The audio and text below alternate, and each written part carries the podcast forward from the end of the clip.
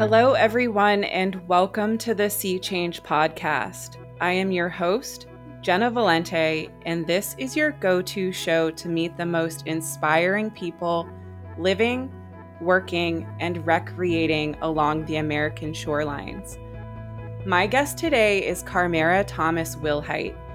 Carmera is the Baltimore Program Manager for the Chesapeake Bay Foundation, and in addition to that, she is somebody that I deeply admire. She is bright, hardworking, kind. She is a community builder, a change maker, and a role model for many people, including myself. And if for whatever reason you don't want to take my word for it, one, you will meet her in just a moment and see for yourself. And two, just ask the Baltimore Sun, who celebrated her as one of their 25 women to watch in 2020, best in advocacy, business, and health feature that they released at the end of October. Carmera, it is an honor to have you on the show, and thank you for joining me.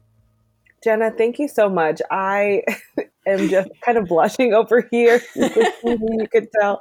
Um, that was a wonderful introduction, and I'm just so inspired by you and all the things um, that you have done because you are an inspiration and I think we've been watching each other for a while, so this is exciting. Yeah, very, very exciting. And first off, and and I think most importantly, how are you doing, and how are you feeling, and how are you taking care of yourselves these days uh, as we find ourselves somehow in the middle of November, even though March feels like it was just yesterday, and we're now in this strange post election space. And it just feels like a good moment to take a breath and check in with ourselves and each other. So, how are you doing?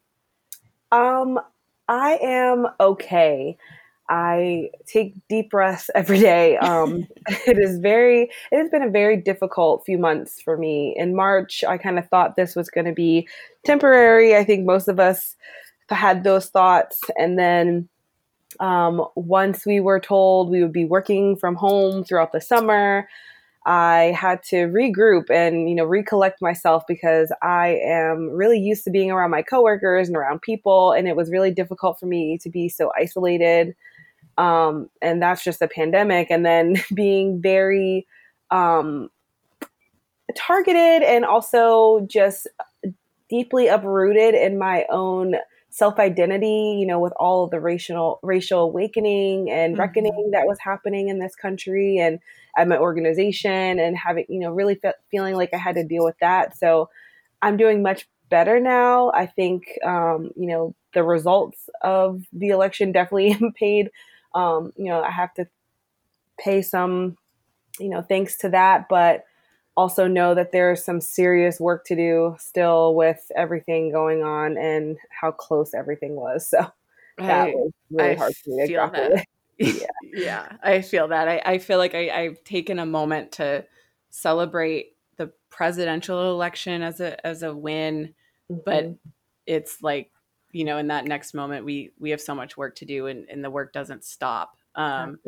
but hopefully, you know, everybody listening out there if the election went the way that you would like it to, um, which I feel like probably most of my listeners agree. um, I hope. Um, you know, I, I feel like we can take this as a small, big. I don't know. I, like I feel like I'm even Trump like like tripping over my words right now, but mm-hmm. it's a uh, it's a moment to celebrate, and then we get back to work. Um, mm-hmm. So, what kind of energy is Baltimore and the surrounding area giving off right now and i i ask yeah. this from a, a, a, where i currently reside which is in boston and of course boston is known to be you know one of the more liberal cities in the country and mm-hmm. this is a place where people were literally you know we were driving around honking our horns and dancing on the sidewalk and in the streets when we heard the election results and mm-hmm. to be honest it was it was like the most collective public outpouring of joy that I've seen in a very long time, and particularly since the COVID 19 pandemic hit this area in the country and the world. Um, but I'm curious because it's easy to be in your own little bubble. Mm-hmm. What is the energy like where you are? Yeah, well, if you saw on the news what DC looked like after the news, um, that was, I mean, monumental. there were so many people out there, you know, with pots and pans and in the streets and going to the plaza and, you know, the same way they protested this summer being out in front of the White House and just super excited about the results of the election and, you know, you know different things. Baltimore was a little bit different. Um, there was a huge uh, local election that also happened at the same time. Um, there is a new mayor in Baltimore that is you know very young, energy, vibrant. So I think that played a role in just a lot of changes that were happening in the city, including a new city council president. So that um, very positive um, for the most part. Um, I live in a suburb of Baltimore, so I live in Crofton, um, which is predominantly white. So there were some mixed, uh, you know, mixed feelings around here actually mm-hmm. um, in my neighborhood, and um, you know, still some signs up, and um, it's it's very interesting to see that you know even after the election results, and I haven't really felt that kind of divide in a really long time. Um, so that's interesting. But Baltimore City is definitely excited and re- really re energized and ready to get started with some new local leaders and also at the national level as well. Yeah, and you know, I've been thinking about the Mid Atlantic a lot lately, and this is just even aside from everything that's going on in DC. But my um, my five year anniversary from when I moved away from Annapolis actually was uh, at the end of October. So I've been in reflection mode and I feel like there are just so many so many reasons to love that area and the mid-Atlantic as a whole. Um, but specifically thinking about you know the the outdoors i think that there are so many great places for people to fall in love and connect with nature there so everything mm-hmm. from the eastern shore to the Chesapeake Bay to the mountains in the western part of the region and everywhere in between. I, I mean, there's just so many awesome opportunities, even right in the cities, to see mm-hmm. wildlife and um, be right on the water in some of the places. And and so, remind me, did you grow up in Maryland? And are there particular moments or experiences that stand out as formative for you in your appreciation of the outdoors? Yeah, I grew up Mar- in Maryland. Um, I grew up in Glen Burnie, but spent most of my summers in Annapolis at, with my grandparents. Um, both of my parents are from Annapolis, Maryland, as well, and my family has you know pretty deep roots in in the area. So I just remember growing up being outdoors all the time, whether it was jumping in puddles and you know after rainstorms or during rainstorms. um, gardening with my grandmother and um, my dad telling me stories about when he was little and he would uh, go out fishing and crabbing with some of his friends in this like really old dinghy that had a hole in it and they would go out and catch all these crabs and try to sell them downtown and um, just being around the water he grew up um, on the Severn. So he was just really just immersed in the in the outdoors, and I think that really rubbed off on myself and my sister as well. Um, and I I went to a few you know camps and things like that, but I, am telling my grandmother's house was our like summer camp, so that was where I really um, kind of really sparked the love of outdoors and nature, being with her and spending so much time um, in the yard and going. They were 4-H. My grandparents were 4-H leaders, so um, they would take us, you know, to state fair and county fairs and all the fun things that you can imagine, you know, in a, in Maryland, all of the things that you can do from the water to the mountains to farmland. So I really um, really know the state really well, surprisingly, because of them and my job. Yeah. do you have any pla- like favorite places to spend time outside now, in addition to uh, your grandparents' backyard? And and are there is there like a reason why that place is is so near and dear to your heart or so special to you? Yeah, um, I actually love being near water. Um, and this is going to sound so Maryland cliche, but I love Ocean City. Um, and I love Ocean City because growing up in elementary school, I, you know, I said I spent a lot of time in my grandmother's house. Um, two doors down was um, a family friend my mom grew up with um, this young woman's mother, and we were kind of forced to become friends because we were around the same age. And every summer we went to Ocean City and we went to Assateague and we would go see the horses and we would go on nature walks and we would just explore. And I just remember every summer, but right before school started, we would go to Ocean City.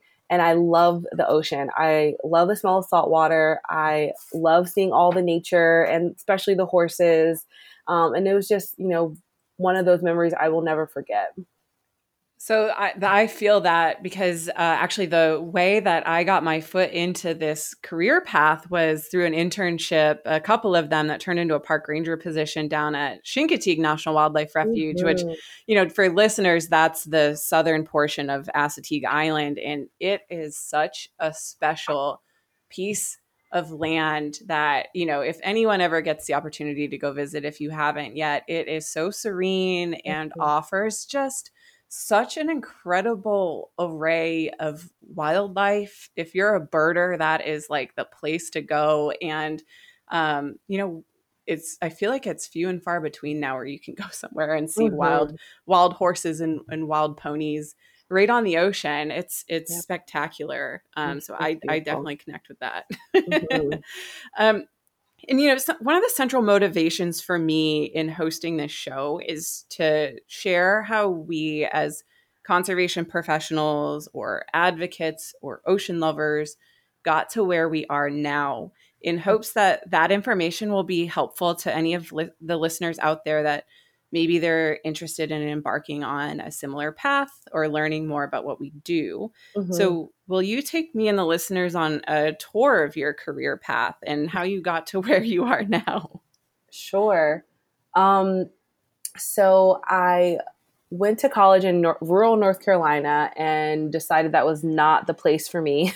Um, I studied biology and psychology, and I really thought I was going to go into public health and had wonderful internships at pharmaceutical companies and health departments, but I decided to move back to Maryland because North Carolina was just a slower pace for me. Um, and uh, when I graduated, I didn't know what I was going to do, honestly, with a biology degree. It was so general.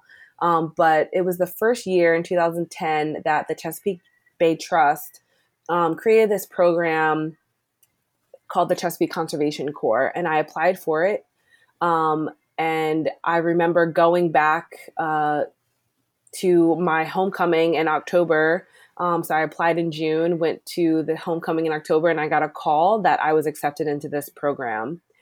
And it was amazing. It was a year long program, and it's similar to AmeriCorps, where you're placed at a host organization and you work for a year and earn a stipend. Um, and you're part of a cohort where you're learning professional development and you are going on site visits and really learning about the ins and outs of the environmental and conservation field.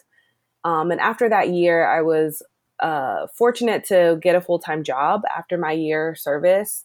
And I worked at the Chesapeake Bay Foundation for about four years in their restoration department. So I planted a lot of trees around the watershed from Pennsylvania to Maryland. Um, did some oyster restoration.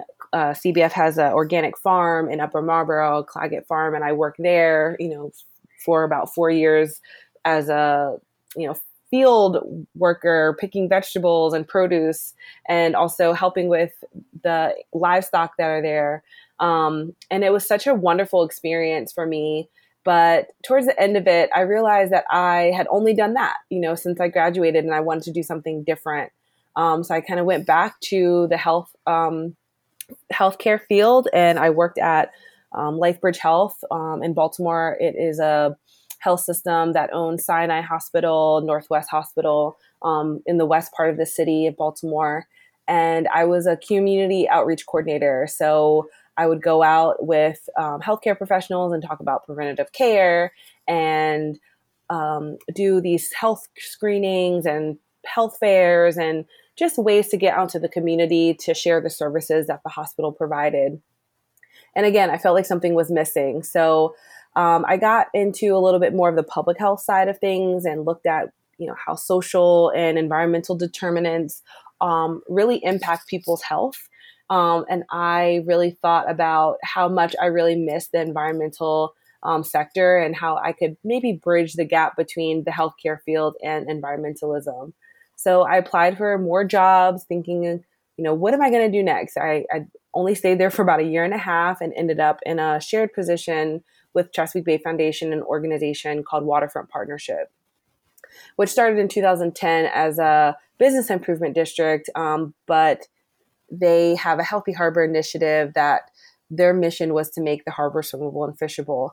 So that was a really great position for me because it was working in the city and communities that had already you know built relationships and connections with and then working at the chesapeake bay foundation and bringing those two missions together to save the bay and this local waterway and also thinking about the people that are living in the city and dealing with so many different pollution issues and healthcare issues um, it was something that was really engaging and inspiring for me um, but it was a two year t- term, and then I returned back to Chesapeake Bay Foundation. So here I am now as a Baltimore program manager, and I work on restoration projects and advocacy and legislation, um, really influencing policy and regulations um, as it pertains to people and equity and um, also thinking about how in the city we can connect more people to the environment and to the natural resources. So, um, kind of a winding path, but has led me to um, the job that I love and what I'm really passionate about.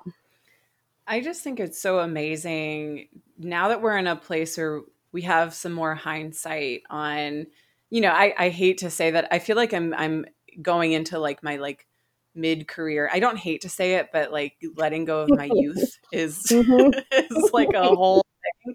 But um, you know, when you have that space to have a little bit of hindsight where you see these moments where maybe at the time you felt so uncertain and and you know, maybe you didn't feel like it was quite the right place for you, but all along it was preparing you for this like mm-hmm. greater position into the future. I just I love hearing people's paths just for that exact reason. Mm-hmm. And you know, I think it's just as important. Um, you know, learning about the journey is is so amazing and so important, but we can also get so much insight and growth from our mentors and our support systems and from literature and art and so on and so forth mm-hmm. and i'm i'm wondering who or what comes to mind when you think about the most influential people or moments or things in your life. So, what is it or who is it that shaped you and motivates you? Oh, wow.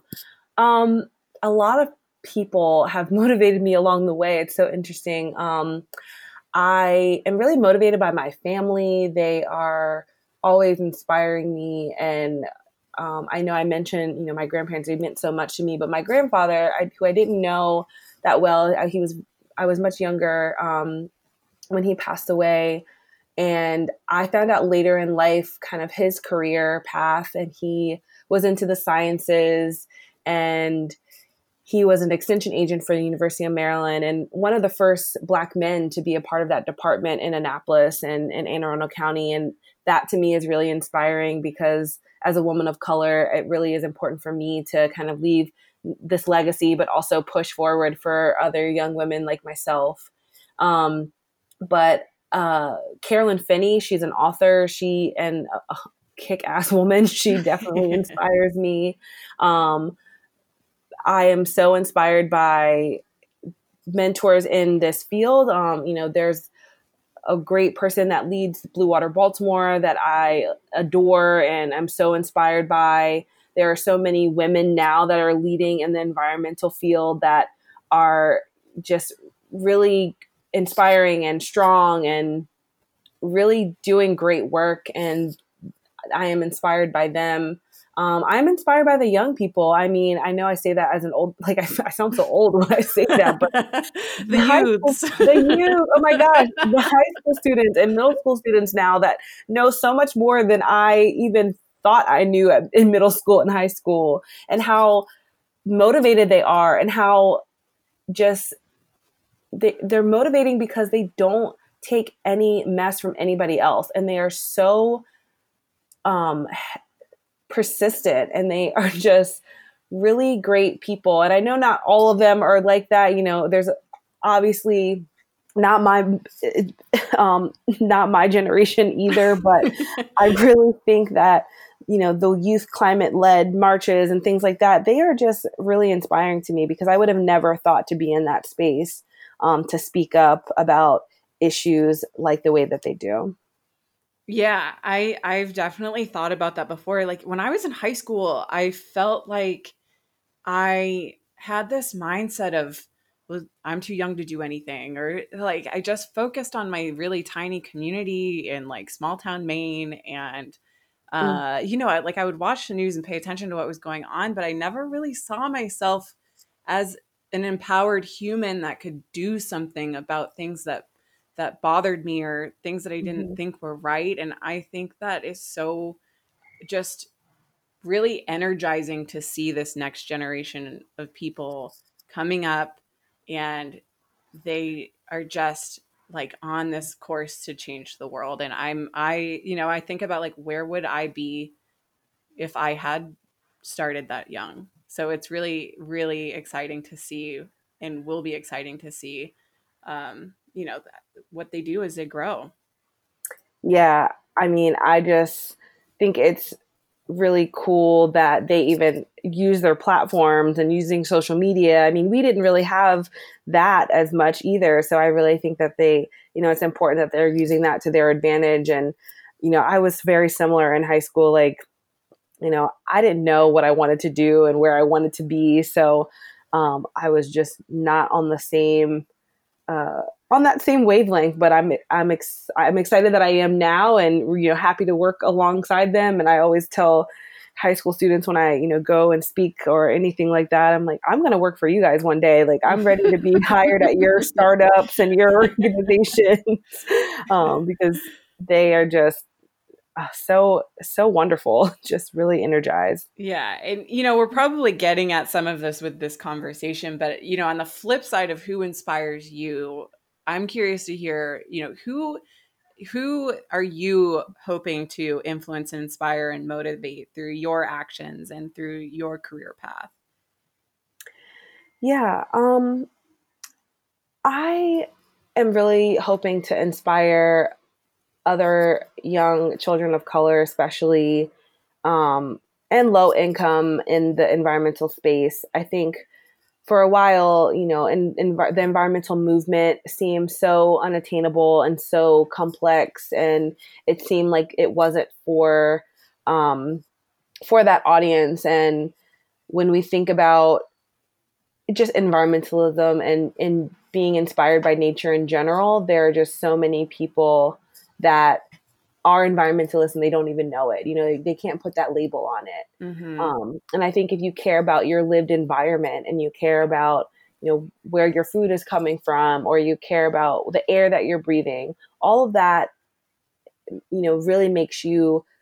an environmentalist, you know, and I'm hoping that more people understand that there are so many different career paths and career choices in this field. And it's not just, a one size fit all and I I really hope that I can encourage someone to pursue a degree in marine biology or you know any STEM career so that they can change this world because you know we have some really heavy issues that we're dealing with and you know environmentalism and social you know issues are all con- connected and combined. Yeah definitely and you know i think that some of it just stems from it's a mindset and uh, in being like framing it in a way that I think you said it perfectly that just because we are labeled as career conservation professionals does not mean that we are the only ones on the planet who care about the planet and care for the planet. Mm-hmm. Um, and I feel like there's a whole wide range of people in Baltimore with some really important skill sets and a lot of talent um, and you know beyond baltimore but because we're framing most of this conversation under that umbrella yeah. you know i i think that the work you're doing is just so important to to connect with people and and connect them to the resource and mm-hmm. that takes time and a lot of effort and relationship building mm-hmm. um, but you know i think it's that on the ground work that really is going to make like real change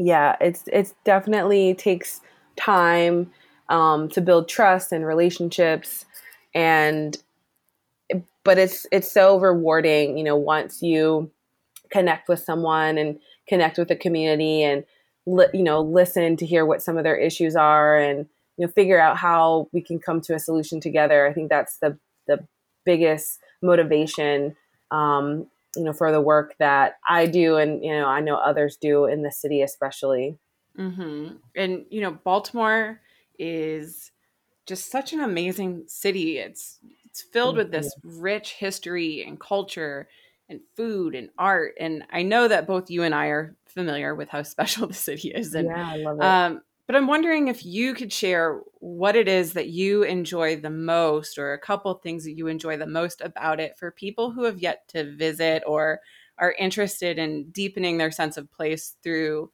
um, hearing about your experience and your perspective. Yeah.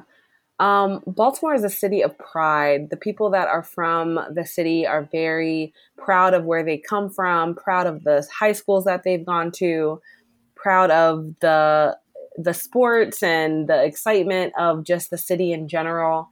There are so many creative people in the city. Um, I have seen so many different startups and pop ups and artists coming together and um, chefs and you know cooks and um, small business owners, just all of that combined with the history and the pride of Baltimore makes me love the city so much. And I love going into the city and just walking around and talking to people and hearing about their experiences and you know w- where they are coming from and the jobs that they've had. And you know baltimore was such an industrial city. There's so there was such a job market there and so many people are a part of that history and a part of that legacy of the city. And it just is so inspiring. And there's so, you know so many issues too but um, all of that is really overlooked when people come together for these you know events and festivals and there are so many things that bring people together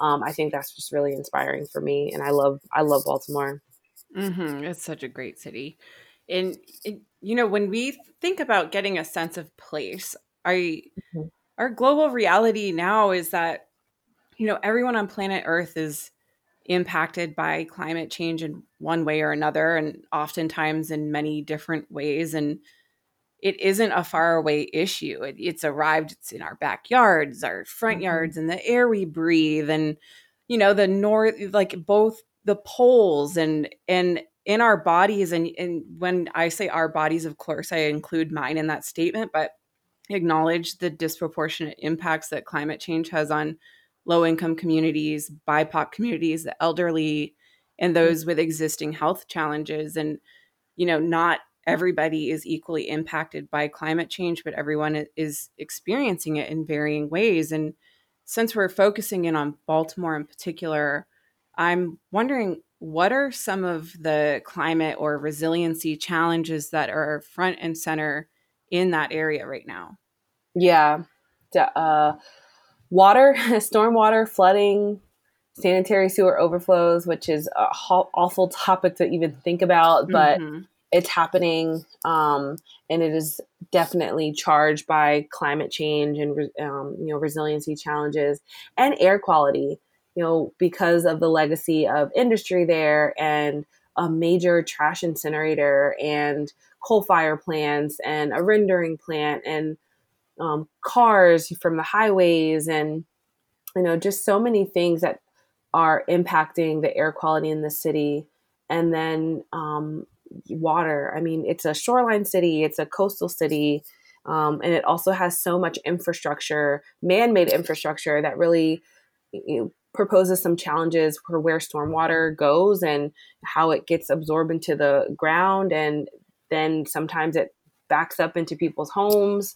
It causes major flooding in the roads. Um, you know, buses have gotten stuck in the middle of roads in in the city. So those are some really big challenges. And and you're right, they're really um, burdening a lot of those communities of color and low income because they have nowhere to go and they don't really have the resources. And for a long time, the city wasn't really that diligent and you know didn't hold themselves accountable. So that has been a big challenge um, to kind of overcome some of these issues.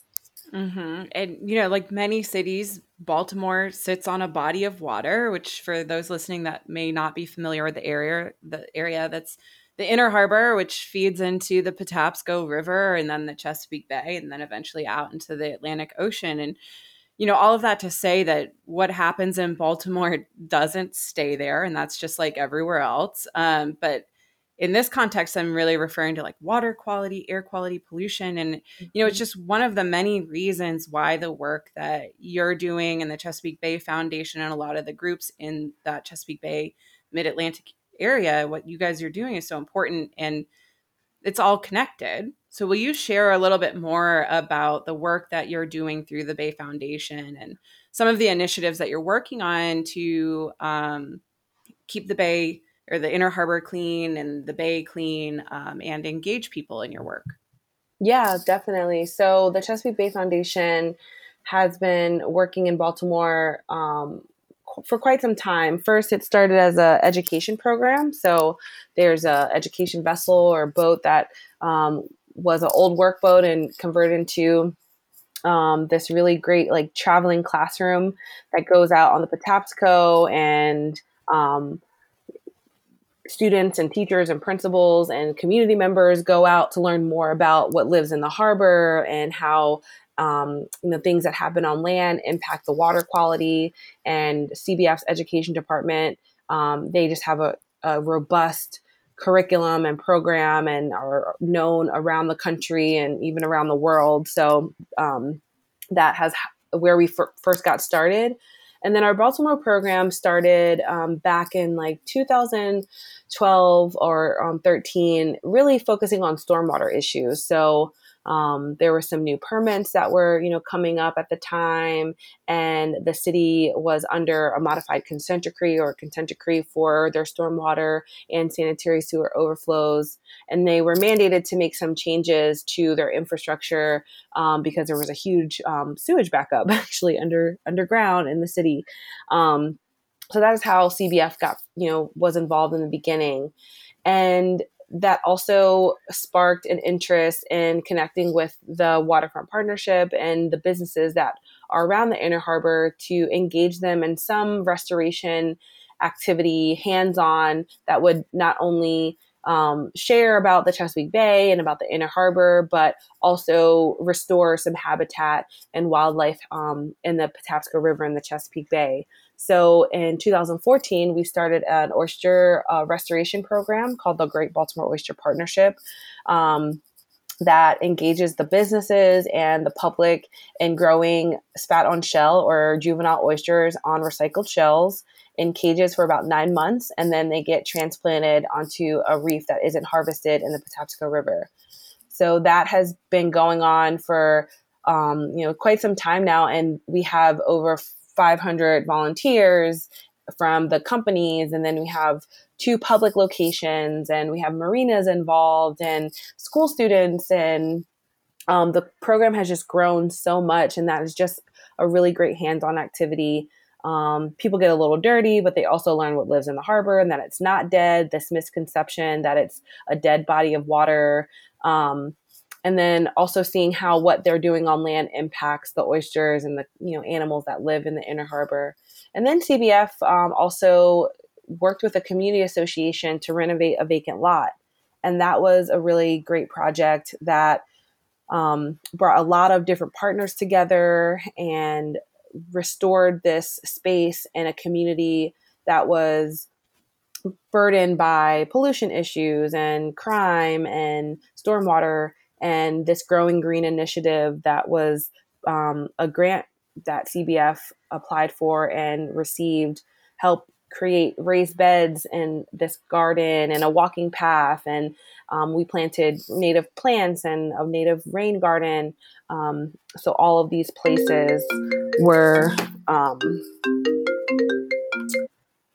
so all of these places were you know renovated and the community uses that space um, as kind of a serenity garden and elementary school students come over and they learn more about what's growing there and what food they can grow there. So um, and we get involved in legislation and policy as well. So at the city council level and also at the state level to pass a foam ban and single-use plastics and um, you know, issues with the incinerator where we changed uh, we influenced some of the regulations at the state level. So many different things and i know that sounds a lot for one person but um, it's it's really great to have community partners and also organization partners that help to get all of this work done. We couldn't do it without them. The american shoreline podcast network and coastalnewstoday.com are brought to you by LJA Engineering. With 28 offices along the Gulf Coast, the folks at LJA Engineering are at the top of the craft in the areas of coastal restoration, coastal infrastructure, rivers and channels, numerical modeling, disaster recovery, and design and construction oversight. Be sure to check out their brand new Coastal Resilience Department, headed up by ASPN's own Peter Ravella.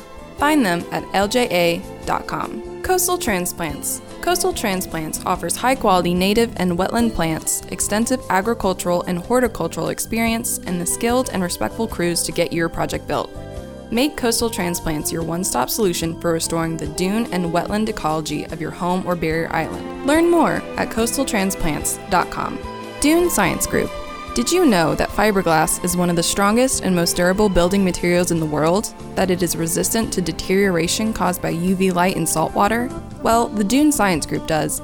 They offer a full slate of solutions for dune walkovers and boardwalks that are made of fiberglass and built to last. They handle your dune walkover project from beginning to end, including permitting, design, and construction of the strongest and most durable dune walkover on the market. Learn more at dunesciencegroup.com. And be sure to subscribe to the Coastal News Today Daily Blast newsletter at coastalnewstoday.com for daily updates on the events and news that shape the coastal discussion. Want to support the discussion and promote your company? We have sponsorship packages available now. Email me to learn more at chloe at coastalnewstoday.com. That's C H L O E at coastalnewstoday.com. Hope to hear from you and enjoy the show. Was Maryland the first state to ban foam? I feel like I remember some some articles. Maybe it was like contested between a couple of different states, but I remember that yeah, you all were at like the forefront of that movement, which now many other states have have followed. Yep. yep. Yeah. So Maryland was one of the one of the top three. I think that um, passed that ban. Um, and Baltimore City was actually before the state of Maryland, which was um, really inspiring. And believe it or not, the, a student group called Be More Beyond Plastic actually help influence that styrofoam ban. They went to the mayor's office. They talked about how they eat off of foam trays at their school and how they are sick of seeing the trash in the waterways and on the streets. And they were really influential. And even though they're not voting members, you know, they were still at every rally, at every hearing. They were the ones that I think really pulled on the heartstrings of the city council members and the state legislators as well.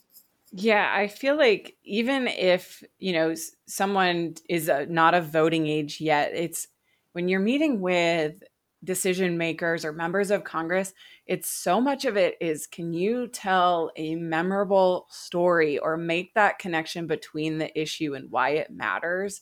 And I think that that is spot on is is having them go in and just be authentic and genuine and talk about how they're impacted by this. And mm-hmm. um, you know someday they will be able to vote but there are so many other ways to be able to influence people between now and then. Mm-hmm, absolutely. You know and i think the chesapeake bay foundation is one of the reasons why they are such i feel like they're such an institution in the mid-atlantic and particularly in maryland is the amount of relationship building and community building volunteer opportunities, education opportunities that you all offer. It's it's not just you all doing the work. It's you all reaching out a hand and working with people who actually live in the area to get involved, learn about their neighborhood, their community, their state, their region. Um, and, mm-hmm. you know, I think that that is such an impactful model. I think yeah. you all are just like the most incredible. I have so much respect for the Bay Foundation. I oh. feel like I could go on and on Thank all day you. about it. Thank you. Yeah, I mean, for being such a large organization, it's really interesting to me how um, that our model works. You know, we have grassroots coordinators and people that are out in the communities and meeting people and making connections. Um, and then from there, you know, just many solutions, you know, are are made and it just to me is a really great organization to work for because it really is valuing community and valuing people and um, not not just thinking about the resource which i think is um, equally as important, but it's so important because so many people utilize it and use, um, you know, in the watershed, the six states that are part of that. Um, there are just so many people that influence it and, and rely on the Chesapeake Bay. So it's just really great to hear and to and to help people and to be a resource and to also hear what they're going through because you know to me that is really important as well. Mm-hmm. Mm-hmm. And um, just as important as that outward community building and relationship building is, I think something that is really important too is doing that inward reflection within your own organization. And while I was prepping for our conversation, I noticed that you're leading a, divi- a diversity, equity, inclusion, and justice team at the Bay Foundation. I was just wondering if you could tell me more about that and some of the ways that you work with people to create and foster diversity in the workplace. Yeah, so that staff committee has been brewing for some time. I know we've been really trying to get it started for a couple years now. Um, CBF is, you know, one of many environmental organizations in the region that is working on being more equitable and inclusive and diverse um, in the environmental space.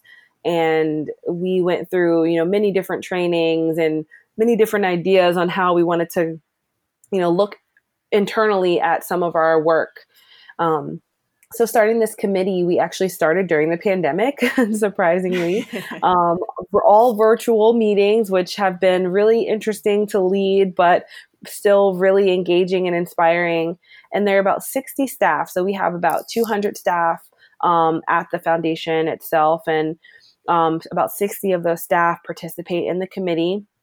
Um, and we meet monthly, and we first started kind of just going through some community agreements and norms that we would follow. And CBF um, worked on a diversity statement um, a year or so ago, and that we use as our kind of our guiding light to think about you know, what changes do we want to make at the organization and externally? So we broke, we looked at that um, statement, and there were some directives in that, and we formed work groups around hiring, recruitment, and internships, and policy, internal, internally and externally, communication, and culture our internal culture is pretty homogenous um, and unfortunately you know the organization is about 96% white but we're working to change that and really working to reflect the watershed where we are working um, and the staff are really engaged in it.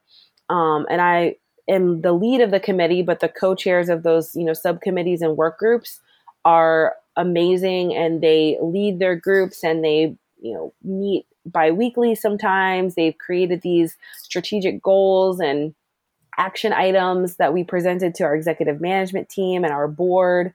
Um, our board has a task force that is focused on diversity, equity, inclusion as well, and they're very supportive.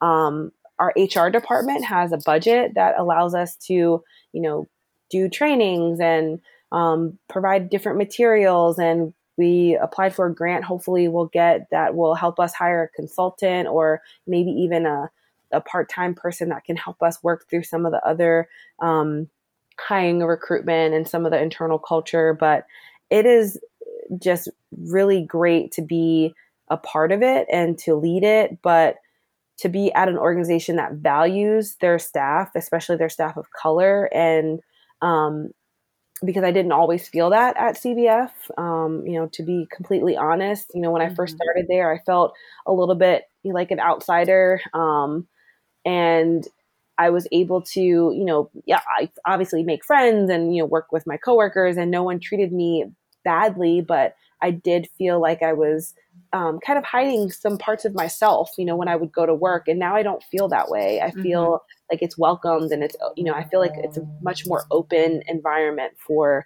um, expression and for me to be, um, to be me, um, which is really helpful um, especially because you spend so much time at your workplace. Of course, they're like your work family. mm-hmm. Yeah, it's like you know, in in times where you go in and you can be together in person. I feel like some of my coworkers are some, become some of my closest friends, or know more about me than some of my other friends or family members do. And so I think that is, um, you know, that that is so central to the work environment. It should be feeling comfortable and like you mm-hmm. can be mm-hmm. yourself. Yeah. And you know, with all the the hard work and the valuable work that you're doing, I I hope that there comes reward and little moments to celebrate. And then like we were talking about at the beginning of the show where you can celebrate and then you go okay what's next? And we keep working because the job is never done but we're always reaching toward or trying to achieve something um, whatever our project that we're working on is or um, the initiative that we're trying to push forward. And I'm interested to hear a little bit more about like what would you say is the most rewarding aspect of your work or what brings you the most joy? Oh wow. Um I would say working with people. Um, I'm an extrovert for sure, and I really thrive and um, you know connecting to people, building relationships, networking. Um, that is something that brings me a lot of joy and working with community members and knowing that they trust and rely on you and that you're able to you know help them or produce a product that they're they've been asking for or help them reach a solution um, is so it, it, it, like makes my heart burst you know it makes me really emotional honestly. Um, because there's so many people that you know ask organizations for help or there's a student that is asking just for someone to be, you know, can I interview you for this project that I'm doing? And when you say yes, their eyes light up and they're just excited to even, you know, hear from someone in the field or, you know, get to do some oyster restoration and you tell them all about the work that you're doing for the Bay and they are just really inspired or you're talking to a community member who just experienced an awful, you know, basement backup and you connect them to city services and an agency that's able to help them. All of those things you know, are so rewarding and bring me joy. And i realize that's why i get up every morning to do the work that i do. It's not for me it's for other people. Mm-hmm. and those human relations can be so energizing. And you know getting out there and doing that work can be so energizing. And i think that that's been something that's been challenging for me as well is in in normal times when we're able to travel a little more freely is through the Healthy Oceans Coalition, in my day job. Mm-hmm. We travel a lot to see our partners. We have a lot of one on one meet. We go to in person events. We go to DC to advocate on different issues. And that brings me a sense of accomplishment and um, really keeps me motivated to do the work. And I I feel like in recent months, you know, since March, I, that's something I've been struggling with is feeling like I have a, a sense of purpose. Like I know the yeah. overarching goal is is climate and addressing the many challenges that we're faced with that we need to overcome to to figure out this problem and, and create a, a world that's healthy for all of us to live in. Um, but I think that that that can be really challenging when you take that human connection and relationship building out of the picture for sure mm-hmm. Mm-hmm. and you know when we're thinking about challenges though um, because i don't want to go mm-hmm. into like a depression hole but like, like, sometimes you know the challenges that we face sometimes the biggest and most important lessons can be learned from those like difficult or complex moments in life yeah yeah. Um, so I'm wondering, you know, what are some of those what are some of those challenging aspects to your role? Um, and what are some of the lessons that you've learned from the the tougher times? Yeah, um, there are a lot of challenges. Um, you know, when you're working with a natural resource or people, things don't always go as planned. um, I mentioned that I work a lot on legislation, and when you go into a hearing or you you're waiting for a bill to get passed, and you find out that it doesn't get passed or that it goes the other way, um, that to me is a is a huge challenge because I you know makes you feel really defeated.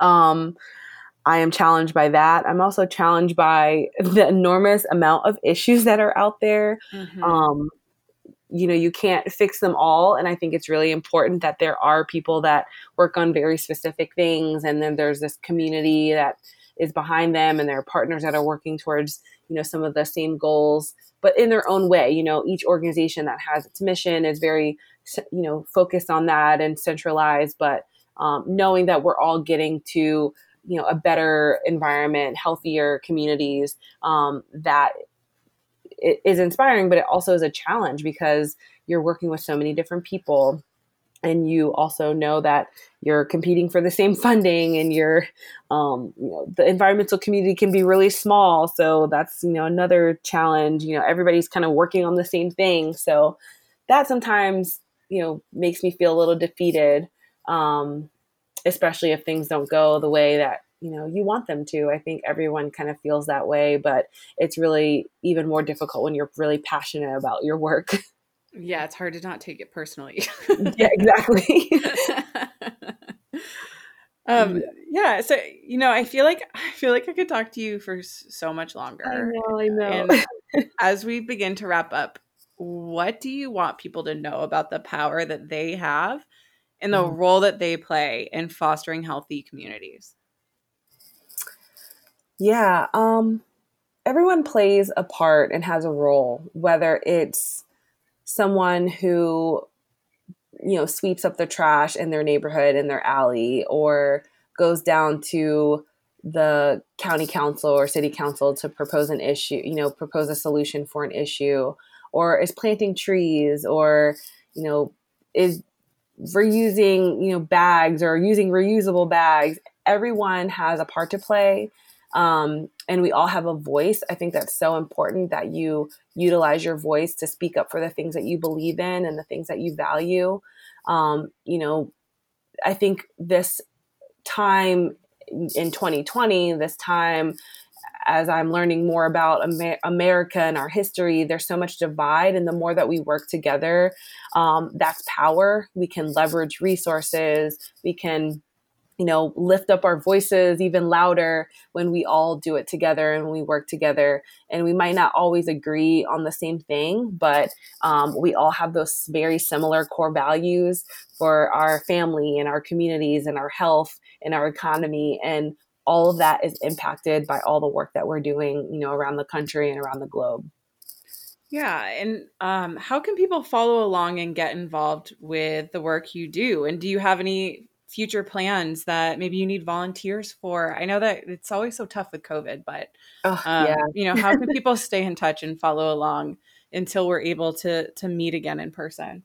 Yeah, well, Chesapeake Bay Foundation has a wonderful social media account, Twitter and Instagram, and so many things are shared funny memes to ways to get involved and information about the Chesapeake Bay.